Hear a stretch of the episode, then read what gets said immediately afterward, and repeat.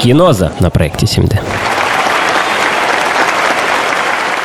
Всем привет! Привет, дорогие слушатели! Не так давно вышла вторая часть уже полюбившегося фильма «Бог не умер». Об этом мы хотим поговорить с вами сегодня. И для меня самой приятной неожиданностью в фильме стала преемственность этой части. Ведь многие герои снова были в строю. Простая школьная учительница истории Грейс Уэсли очень любит свою работу и всегда выполняет ее качественно. Она усердно готовится к каждому уроку и пытается передать детям необходимые знания. Катя, стоп, стоп, стоп. Я хочу заметить одну вещь, что сюжет будет не о том, как ее чудесные уроки замотивировали кучу детей и как они добились многого. К сожалению, это не очередной спортивный байопик, и сюжет будет трагичен. Да, Ром, ведь ты помнишь, что вся школа ополчилась на Грейс после того, как она, отвечая на вопрос ученика об Иисусе, сформулировала для всего класса исчерпывающий ответ, который рождается в ее душе мгновенно. Христос существует. Теперь героине грозит судебное разбирательство, которое может стоить ей карьеры. Удастся ли Грейс доказать свою правоту и не свернуть с пути или же имя Христа, которое сейчас, к сожалению, все реже и реже услышишь в образовательных заведениях? Вскоре вообще все позабудут. Грейс не побоялась возможных последствий и приняла решение идти до конца. Своим примером повела за собой многих молодых людей, которые для себя смогли однозначно решить – Бог не умер. Кать,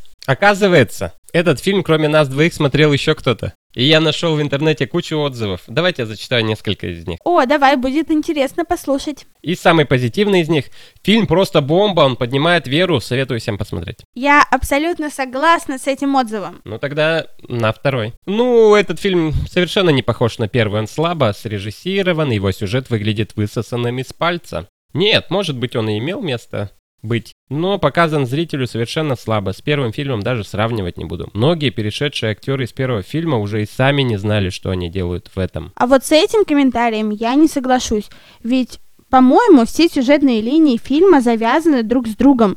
Одна история цепляется за другую и в конечном счете приводит каждого персонажа фильма к э, разрешению душевных конфликтов.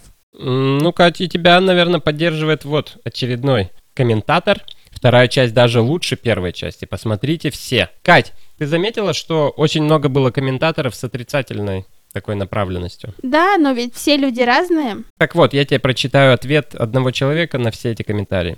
К сожалению, прочитав комментарии, я вижу, что не все сотворены по образу и подобию Божию. Некоторые все-таки произошли от обезьян. Да уж, автор этого высказывания очень прямолинейный человек. Ну все, пора, я думаю, переходить от обезьян к главной идее фильма. Главная идея фильма. Главная героиня попала под пресс американской толерантной реальности. Но мы, наверное, в этой передаче не будем осуждать американцев и как они докатились до этого. Мы будем говорить о принципах, о том, как обычная женщина не побоялась пойти против всех. Хотя все, что от нее требовалось, это принести извинения. Но для нее это значило признать, что она не верит в то, что она сказала. Как мало людей сегодня готовы действительно постоять за свои принципы. Сейчас все такие гибкие, и неважно, кто и что говорит и требует. Со всеми можно договориться? Ну, я не соглашусь с тобой, что люди сейчас такие. Они, по-моему, за всю историю человечества такие. Вот, допустим, очень яркий пример для нашей страны. Так называемые атеисты в годы расцвета коммунизма, особенно облаченные какой-нибудь властью, делали все, чтобы помешать жить спокойно бедным верующим. И неважно какой конфессии, православные, адвентисты, баптисты, всем досталось. Многим повезло, их просто унижали или просто навсего увольняли с работы, а у других забирали детей, отправляли в тюрьмы лет так на 10. Но вот колосс пал, и эти уже атеисты стоят спокойненько в церквях со свечками. А я считаю, что люди просто забыли, что такое принципы. И если сказать человеку, что я не сделаю это из-за того, что это противоречит моим принципам, его это может просто рассмешить.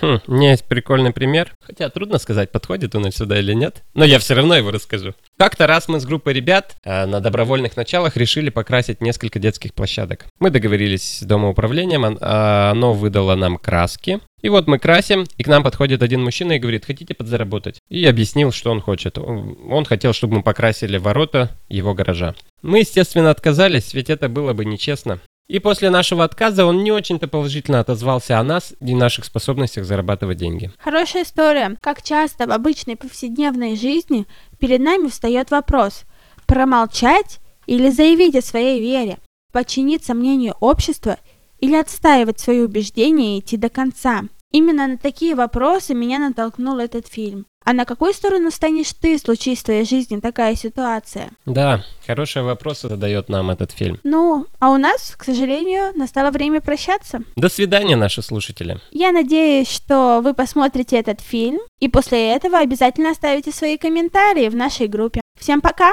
Пока-пока.